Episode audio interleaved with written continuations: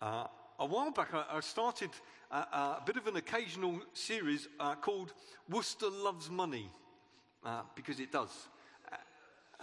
so, uh, and uh, I, I want to do the, the, third part, possibly the final. I, I, don't know. I see if I get inspired. Uh, but the third part of that this morning, the, the first talk was called Less is More. And um, we looked at things like, like Jesus said, life isn't made up of the amount of stuff you've got, the abundance of your possessions. Most, most of the Western world thinks that's what life is. It's the amount I can accumulate. Uh, but Jesus said, no, it isn't. And we looked at a wonderful verse. The key verse was in Ecclesiastes that says it's actually better to have one handful with tranquility than two handfuls with striving and chasing after the wind. And, and we just ask ourselves, do we really believe that? Do we actually believe that less can sometimes be more? That one handful and the ability to use the other hand to give some of it out or help someone up or put an arm around the shoulder is actually better than two handfuls with a lot of hassle, worrying about whether you can keep it or all the rest of it. So that was what we looked at the first time, and we, and we set ourselves a challenge. You know, could we do with less? Could we do with decluttering our lives and living more simply and so on? The second talk was on a different subject was we called it stress is bad, which is, which is the fact that no one ever woke up in the morning and thanked God for their overdraft. No one ever said, I'm really grateful this has made my marriage so much better. Uh, no one ever did that. And uh, so we looked at the fact that the Bible says that the, the borrower is servant to the lender that, that to, to, the degree that we owe lots of stuff everywhere, we're, we're in bondage until we're able to relieve ourselves of, of that servanthood, that slavery. And uh, we looked at some prayers we could pray financially, like, Lord, help me to understand. Help me to understand. And we looked at things like the, the fact that money's never still.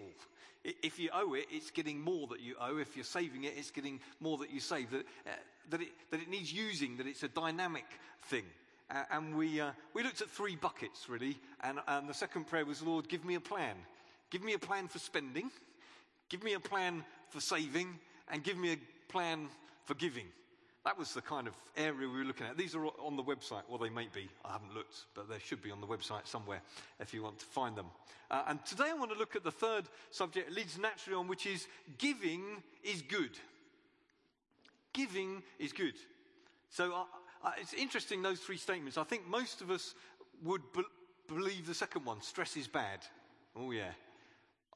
Question mark over whether we actually believe that less can be more. And, and here's the one to ask yourself Do I believe that giving is good? It's it's a good thing to do in the eyes of God, but it's also good fun. It's a great thing to do. So the key verse this morning is found in Acts 20, 35, where reporting the words of Jesus, someone says, remembering the words of the Lord Jesus himself said, it's more blessed, which means three times more happy, more blessed to give than to receive. It's more blessed, more happy to give than to receive. Now, notice, I just want to say, it is a blessing to receive, just in case you want to give me anything.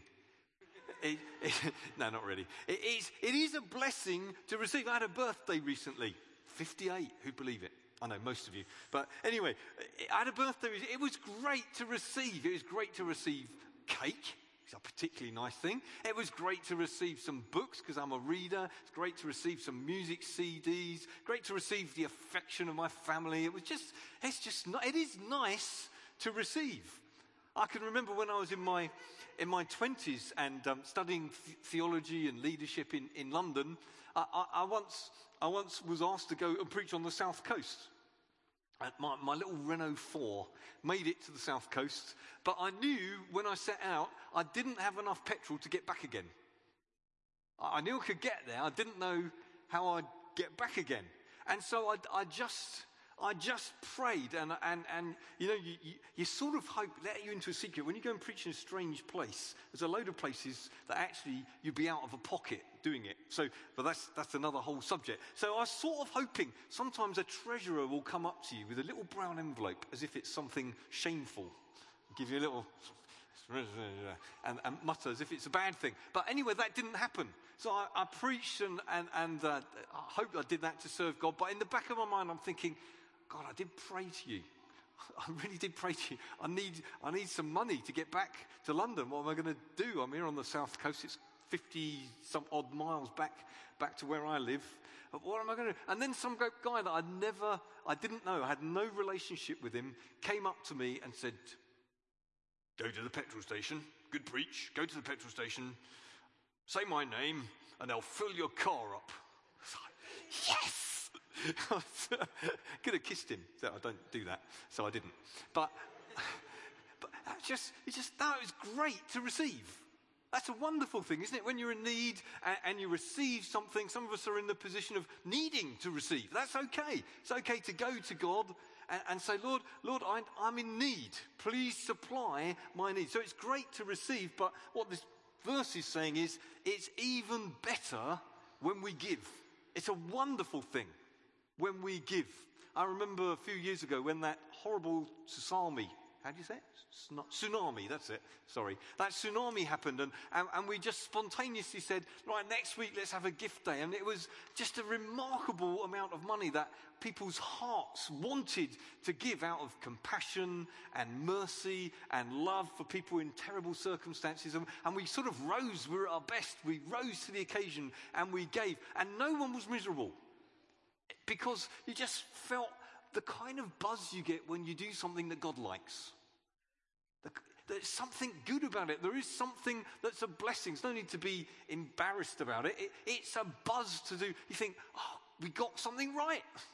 That's really good. Get so much wrong, but we got this one right. We've given, and it's, it's, it was a really happy thing to do. I feel like that about every gift day, by the way. I, I just really enjoy gift days. It's a great blessing, it's a happy thing, and it impacts people's lives. I heard a story this week about a young church planter. He was starting his church. His, the, the, the, money they got in in the offering didn't cover his expenses. They were going through a tough time, and, and then his car broke down. And he took his car to the garage, and, um, and, and then you know that feeling when you, when you hope it's just a bit of wire that's loose, and then someone tells you that the big end left hand widget is in trouble or something that you don't understand, but you know you can see pound signs in front of your eyes. And, and, that's what happened to him. And, and the garage owner saw that his face was fell because there was absolutely no way he could afford to replace the car, but there was no way he could afford to repair the car either. And, and then he didn't know, but the garage owner was a Christian. And the garage owner said to him, I know what you're doing. I know what you're trying to do, and I, I know you're trying to do it in a difficult part of town, so this one's on us. Amazing. That was, that was, that was the blessing of receiving. And the pastor that was telling this story was uh, then wound on. I think it was 15 or 16 years later, and he, he was now paid very well. This was one of the larger churches in town. They, they had resources, they were, they were doing, doing well. And, it, and he went to some sort of tyres and exhaust repair place, and, and there was a single parent in front of him, and, and she was receiving similar news and was crestfallen. She was a bit tearful. And the guy said, You know, I, am I'm, I'm really sorry. I don't know what to do. Why don't you get a free cup of coffee over there and we'll talk again in a bit? And, and, and he was queuing up, and, and, and it was as if God said to him, Now's the time. That's what he got. Now's the time. So she was over in the corner with a hot chocolate, crying and trying to collect herself. And uh, so he went up to the guy and he said, um, I want you to tell that lady Today's a two for one deal. Someone else has paid twice, so you don't pay at all. And, and what he said was this I found it more exciting to pay for hers than when someone else had paid for mine. Do you see that? It's a great story, isn't it? It's saying, it's saying, hey, it really is more blessed when you can give than receiving, although both are a blessing. But it's more blessed to give than to receive. When you give, it impacts people's lives. When you give, it gives you a wonderful sense of being in the purposes of God. And here's a promise for givers it's from 2 Corinthians 9, verse 11. It's only for generous givers, by the way. So that's what the passage is about. It's about people that, that don't sow sparingly, but are, are generous givers. And he says in 2 Corinthians 9, you will be enriched in every way. Which is interesting. It's not saying it's a savings account. You pay in this, you get back that. But he's saying in every way, in all sorts of areas, you could translate it, you'll be enriched so that you can be generous on every occasion. That's great, isn't it? And through us, your generosity will, eh, that's through us, he means the leadership that's involved in this particular incident, your generosity will result in thanksgiving to God. In other words, when we give and when we give generously, it not only gives us a, us a buzz, it not only blesses the heart of God, but he says, I'll make sure, if you're generous, that you can be generous next time too. That you can continue to be generous. It's like sowing. If you sow a little, well, then there's no way you're going to reap a lot. But if you sow generously, I'll enlarge your store of seed so you can be generous on every occasion. And what's more, people will worship God because of it. Isn't that interesting? That our giving results in people saying, hey, thank God for them. Thank God for the person that, that provided that food. Thank God for the p- person that helped me with my car bill. Thank God for the person that built this building and I've become a Christian in it. It results in praise to God. It's a great promise there. So here's my next question. If that's true, if, if generous giving results in praise to God, satisfaction within, people's needs being met, why don't we give more? Maybe not a question you've ever asked yourself, but I'm asking it. If that's true, if really we are three times happier giving than receiving, if people's needs are met, if praise goes to God and He's glorified and He meets our need, why is it we don't give more? I thought of three reasons. Number one, we may just be struggling. And in, in a congregation this size, some of us will be struggling, struggling for, for money. We feel we don't have enough ourselves. And, and I understand that. And let me say this generosity isn't about the amount you give, generosity is your attitude to what you do have. You see? So there's no comparison with others who can give more. It's not about size of gift, it's a heart issue. Maybe we feel we don't have enough. Maybe some of us have thought, hey, I, have heard about times where, where this message about giving, it's really been abused. I've, I've got Genesis CD at home, the band, not the Bible book. Um, and, and, there's, one, there's one track on that that's, that's a caricature of, of, of someone that's abusing Christian finance. And, and, and, in the sort of musical interlude halfway through, a voice comes up and it says, Now get out of your seats and, uh, and give so I can build my theme park for the Lord. And I can fill my limousines for the Lord. Now, it's a sort of slightly naughty song, but it's drawing attention to people that have abused the whole idea of giving. That can be something that's in the back of our mind. Oh, but where's it going? So, just if you're like that, hope no one here is, but if you are, just to say, all our banking and accounting is scrutinized, scrutinized from within the church, but then it's, then it's all the accounts are available. You can look them up online if you want to at Charity's House or Companies House, or, if you ask Dan nicely, he'll give you a copy of them. So, so, so that's not happening. We're really careful how we give, feel really responsible for what you generously donate, either to the building fund or to the general fund. But that may affect some people. Other people, I think, and I come from a family background of this, have a, what I call a scarcity mindset. And often that's to do with how we've lived. My mum, mum was brought up really poor. I mean, very, very poor, where you took your old clothes and uh, put it through sackcloths to make your mats in the house. That kind of poor, subsistence type poor. And then, of course, she went through the, the, the depression thing and, and rationing during the war. So my mum was incredibly careful about everything. Just everything. I mean, there were wet potato peels put on the fire at night so the coal would burn more slowly. All, all, that kind of thing. There was, I mean, when we cleared the house when she died, you wouldn't believe some of the tin food that went back to the 1980s. And this was like five years ago. We, we, we inherited about 35 cans of prunes. And I'm working okay if you get my drift. So, now what we do with those? But just, but, but there was always like, you think, sugar, sugar up under the stairs, a stack of sugar. Why is that? Well, because in 1978 there was a shortage.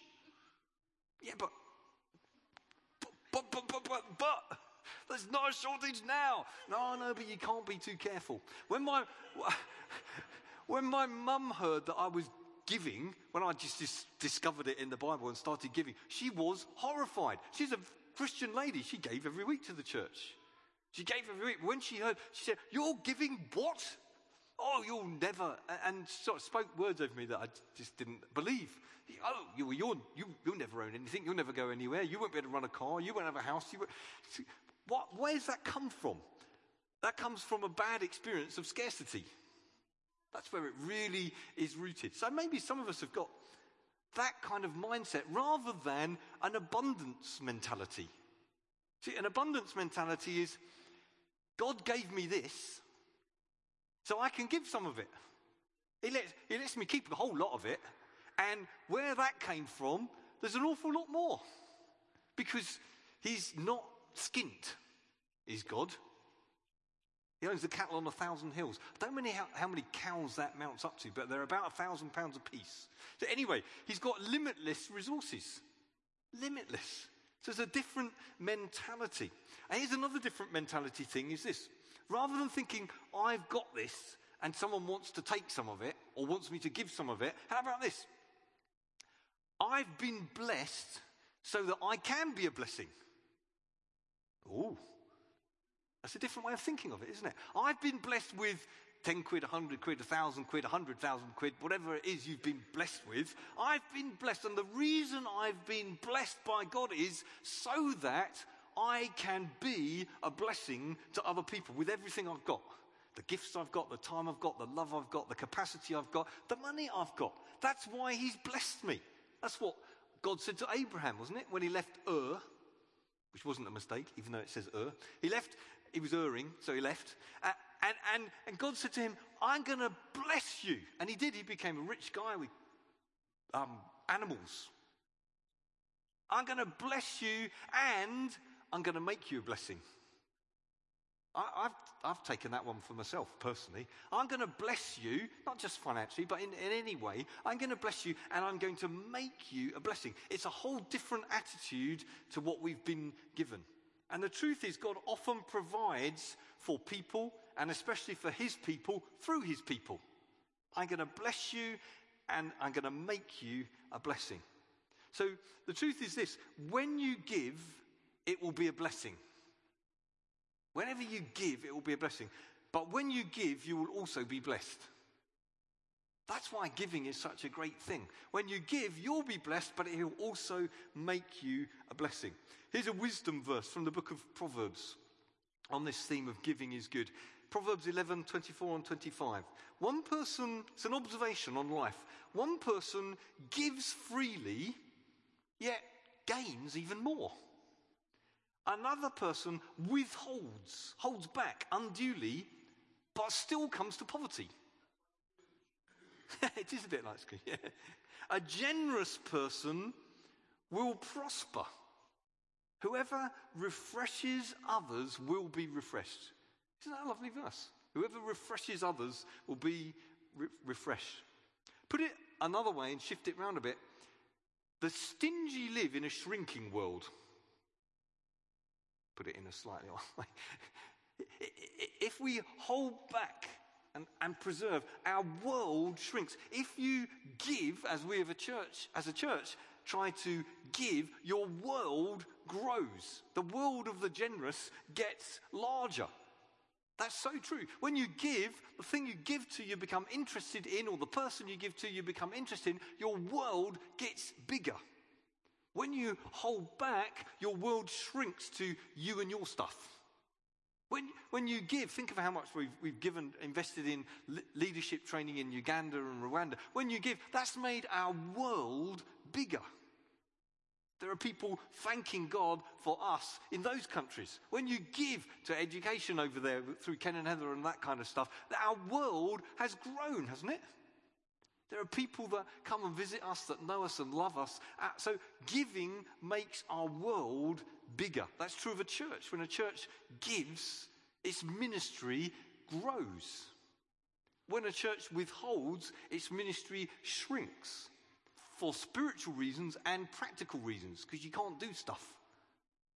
But for spiritual reasons, because God blesses those who give.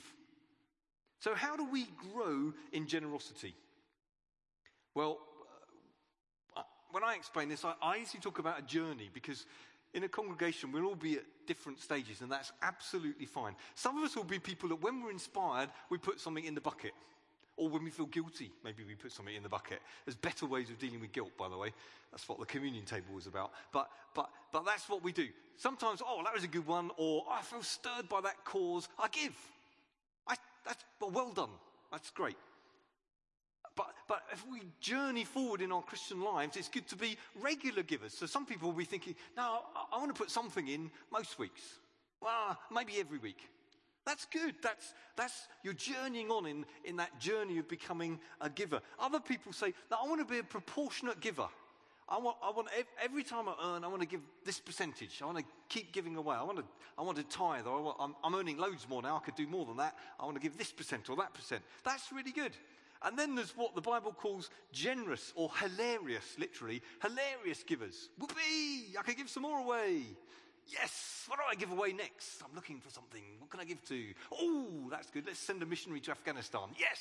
Oh, that's great. Let's build a building in, I don't know, lower somewhere.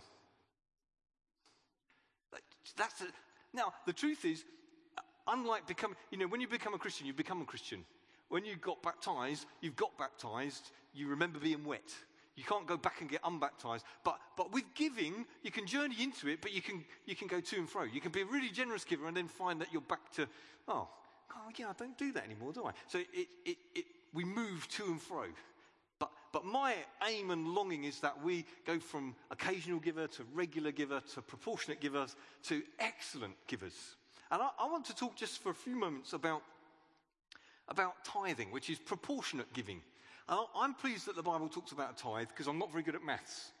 But I can move the decimal point along one. 10%, I, I get that. I, I, get that if, I, if I've got a tenner, I can move the decimal point along and give one point. If I've got 100, I could give 10. If I've got 1,000, I could give 100. That I understand. It's made perfect for people that aren't very good at maths. So in the Old Testament, that was part of the law, Leviticus 27. A tithe of everything belongs to the Lord. It's not he's asking, no, it's his. It belongs to the Lord. It's set apart or holy, devoted to him. So technically, it's not even mine. It is. So, so, so that's, that's what a tithe is. So I return it to him as an act of worship. As a thank you for giving me the 100%. Thank you for keep, letting me keep the 90%. This is yours. So, as an act of worship and dependence, I give it back to Him. That teaches me that all I've got is from Him.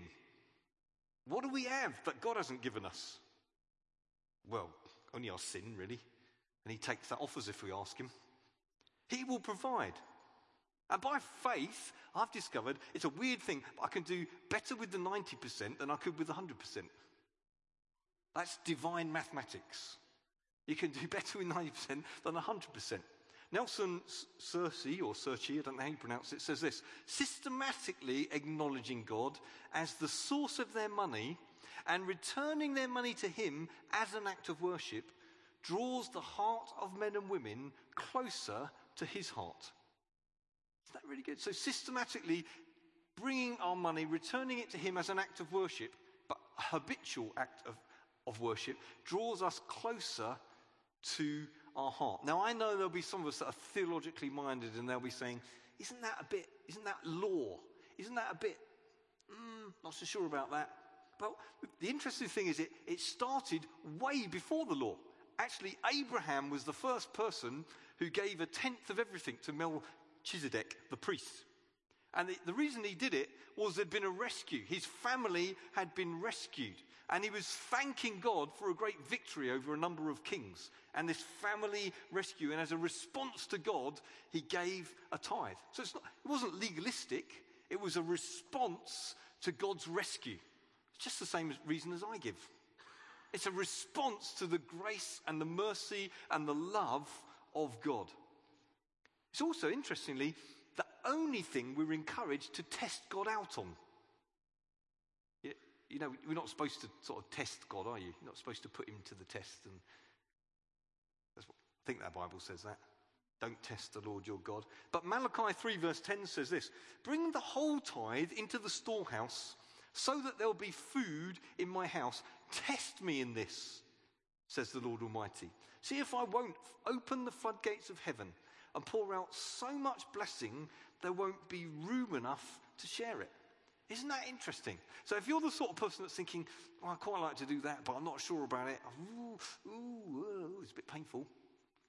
Well, Firstly, if you're, if you're married but your other half isn't a Christian, you know, don't do it if it's going to cause you tons of hassle. That's just a quick pastoral comment. It's got to be talked about and agreed on. But isn't it wonderful? If we're in a position where we could do it, how about this? I don't know if this is sound or not, so you can stone me afterwards. But how about this? Why don't you do it for three months and see what happens? What? Why don't you? Wouldn't it be fun? Some of you don't look like it would be fun. Why don't you, why don't you say, hey, I'll test God out for three or four, for the next three or four months. I'll, I'll test it. I'll see what happens.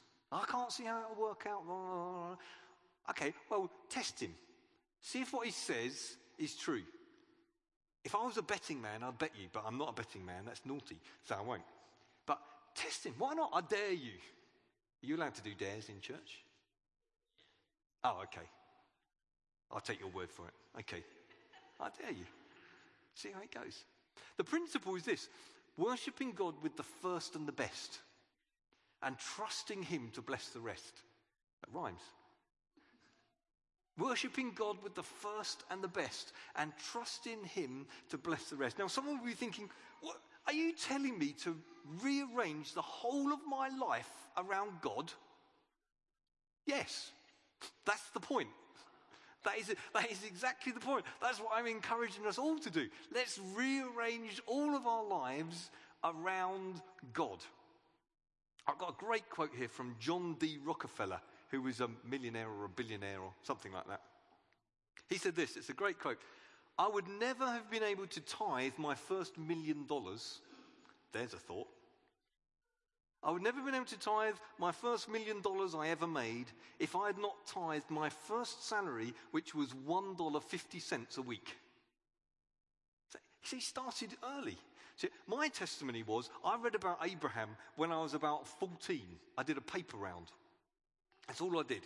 And, and I was one of those kids that, to be honest, if I had a football, I didn't care about anything else. I didn't, I didn't have lot, lots of wants. I just the way I just simple got little lad, really. So as long as I had a football to bash against the garage door, break the roses, and generally annoy my mother, I was happy. so I, I saw this thing about Abraham giving a tithe, and I thought, oh, that would be fun.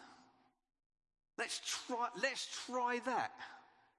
And, and that's when my mum got horrified. And when I went to work uh, and continued it. In fact, I went through a little stage when I was about 17 where our church did a building project, and I thought, I don't really need any of this because I've got football. so just, just shove it all in. And my mum might have freaked her out, bless her heart. She's with the Lord now, we'll chat about it later. Freaked her out. But, so, so I, so, and it, so I, I agree with Nelson Rockefeller. I've never got to the million. I'm not going to. It's not the way I'm built. But but if you start with the $1.50, it's so much easier to carry on. So much. So, so some of us think, I'll start that when. No, don't start that when, because you'll never start it. Just start it. Try out God and test Him in this. Uh, at our wedding, when, when Debbie and I married, we, um, we, we said some extra vows based on Proverbs um, 3, verse 9, which says, Honor the Lord with your wealth and the first fruits the first and the best of your crops. Then your barns will be filled to overflowing, and your vats will brim over with new wine, which sounds rather nice. Bit of Merlot. And, and we made this promise to try and guard our, ha- our hearts from the fear that tries to get security from the increase of wealth. I can't remember that it was better worded than that. That was a good promise for a young married couple to make. To try and guard our hearts from the fear that tries to accumulate things to get security rather than being generous to God. It was a, it was a good vow, wasn't it? We've tried to keep it. Here's, here's the last thing just about tithing, and I'll move on. Jesus seems to approve of tithing. There's a very funny incident with the Pharisees in Matthew 23 23, where Jesus says this You should tithe but you shouldn't leave the more important things either undone either, like mercy, justice, and faithfulness. So you've got these very religious people, the Pharisees and the scribes, looking at the scriptures, and, and they've, they've got these pots of herbs on their doorstep. Can you imagine? Here's a little pot of, of um, chives. Here's a nice bit of rosemary growing in the Mediterranean air. There's a bit of this. And they're, they're looking at this and thinking, Ooh, better tithe. Let's get that pot of. Now, 50% will be half a pot of chives. 25% will be quarter of a job of five. So, ooh, that's, uh, that's uh, 12.5% would be an eighth. Or is it a. Oh, I've got to start again. And then they're getting their scissors out, snipping. Say, oh, there we are, Jim, is my tithe of chives this week. Oh, I hope you enjoy those. And, and then now, now to the rosemary. Ah, where's my cutters. Ah, right, and now a quarter of a bush and a half a bush. And, and it's just sort of, it's quite funny. And, and they're, they're, they're religiously motivated to keep all the rules. That's not what I'm talking about. I don't want us to be religiously motivated. He said, hey, now, you ought to do that. Tithing, oh yeah, fine, do that. That's a good thing. But, but don't leave the important things undone, like being merciful and being faithful and being just. They're the really important things. But in saying that, Jesus said, oh, don't neglect those things. I don't think he's too worried about the chives. But don't neglect, don't neglect giving regularly and systematically and proportionately. Now do that, but then love each other and be faithful and be loving and kind and gracious and just. Do you see, see what he's saying? so, so, so it's grace goes way beyond the law. So I don't want us to be legalistic. But, but here's the thing I read this week, so I did some research on it. I couldn't find any on UK. In America, Christians give roughly between 2 and 2.5% of their income to the cause. Now, here's my question How can it be under grace we respond less well than under legalism? How, how can, we, how can we give a quarter under legalism, uh, under grace, of what, we, what the Old Testament Jews did under legalism. That's barmy. When God, as, as Dima was pointing out, is pouring out his goodness and his kindness and his love upon us. It makes no sense. That's why when Jesus met Nicodemus, who's hiding up a tree for shame, and invited him to his house and, and, and showed his Saviour's love to a crooked man who was in, in league with Rome and ripping people off on their taxes, uh, what did, what, what did grace do? Jesus just accepted him. He said, I, I want to eat with you.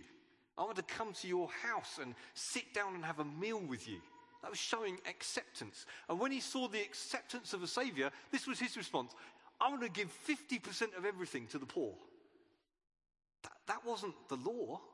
That was the effect of the goodness and the love and the grace of God upon his life. So I don't want anyone to be restricted by a tithe or feel bound by law to tithe. It's a response to the grace and the kindness of God.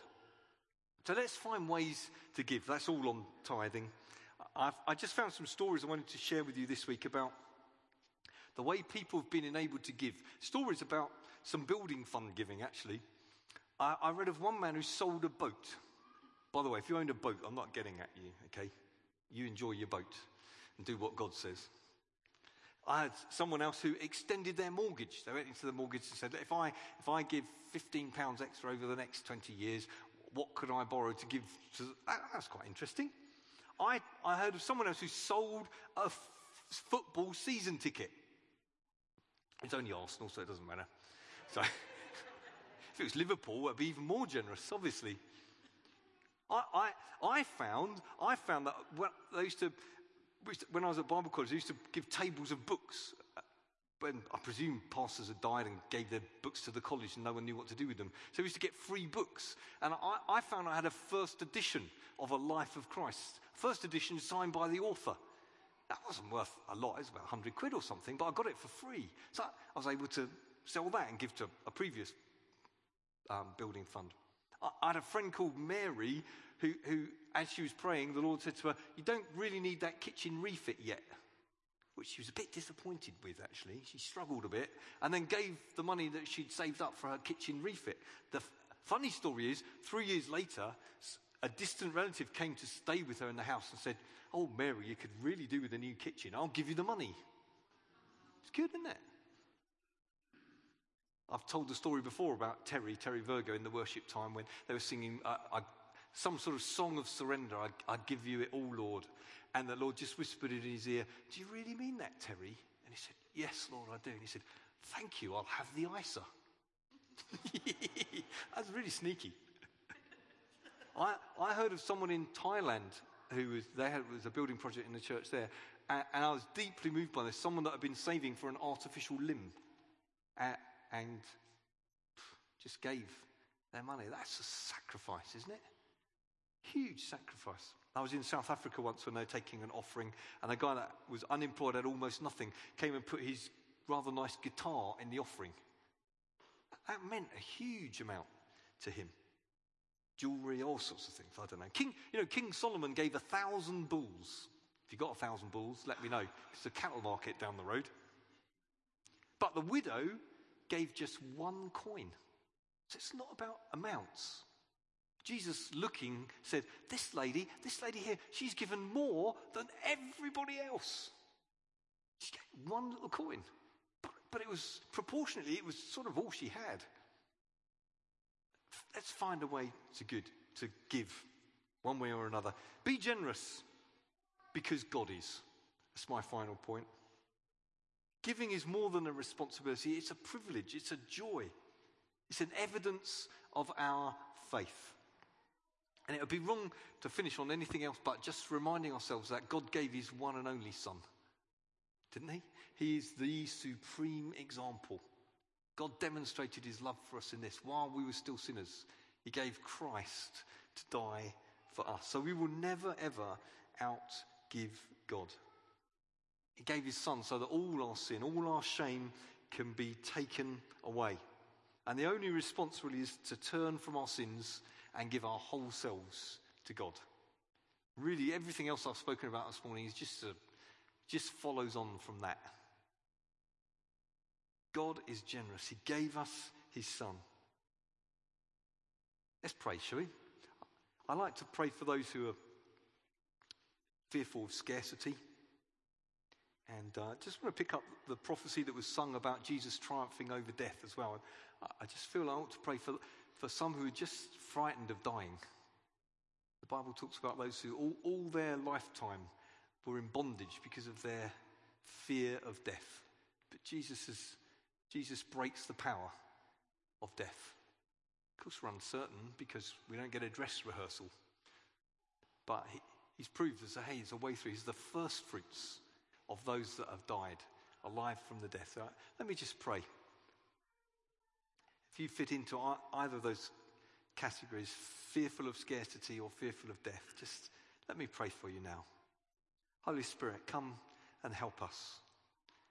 Lord, we all have our vulnerabilities. I pray for those who, perhaps for very good historic reasons, are fearful of lack, fearful of not having enough. Holy Spirit, come and help them in their thinking, help them in their feeling, that sense of panic and fear that can grip our hearts. We thank you that you are a good God. Thank you that you've promised that you will supply all our needs according to your riches in glory. So I pray for those who struggle with the fear of scarcity, that you would help them to fight the fight of faith, to believe and to trust in you.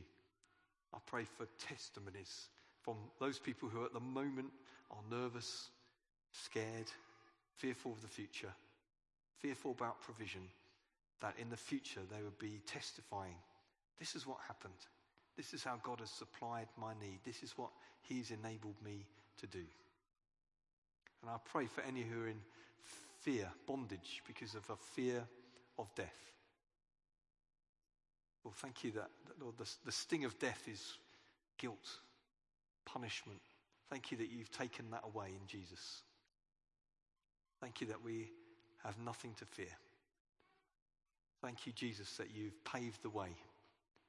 You're the first fruits. You're risen from the dead, as Jane was singing earlier, Lord, that you are risen, that there's now a king who's alive and well and in the room.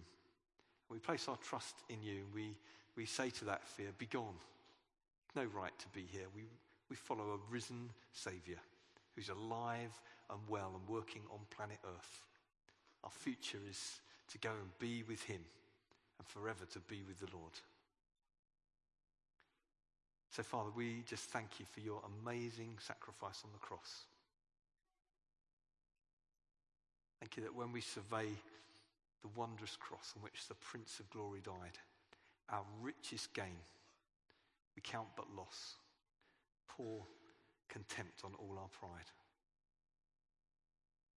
Thank you, Lord, that love so amazing, so divine, demands our soul, our life, and our all. So we, we put ourselves in the offering bucket this morning, Lord, in response to your great, great love. We thank you for what we've been enabled to give, but we give our whole selves to you again. And we ask that you would lead us into a life of giving our gifts and our time and our love and our resources too to honour your wonderful name. We ask this in Jesus' mighty name. Amen. Amen. Amen. Lovely. Thanks, Richard. That's brilliant. Um, it's funny, on Friday encounter, we were just sat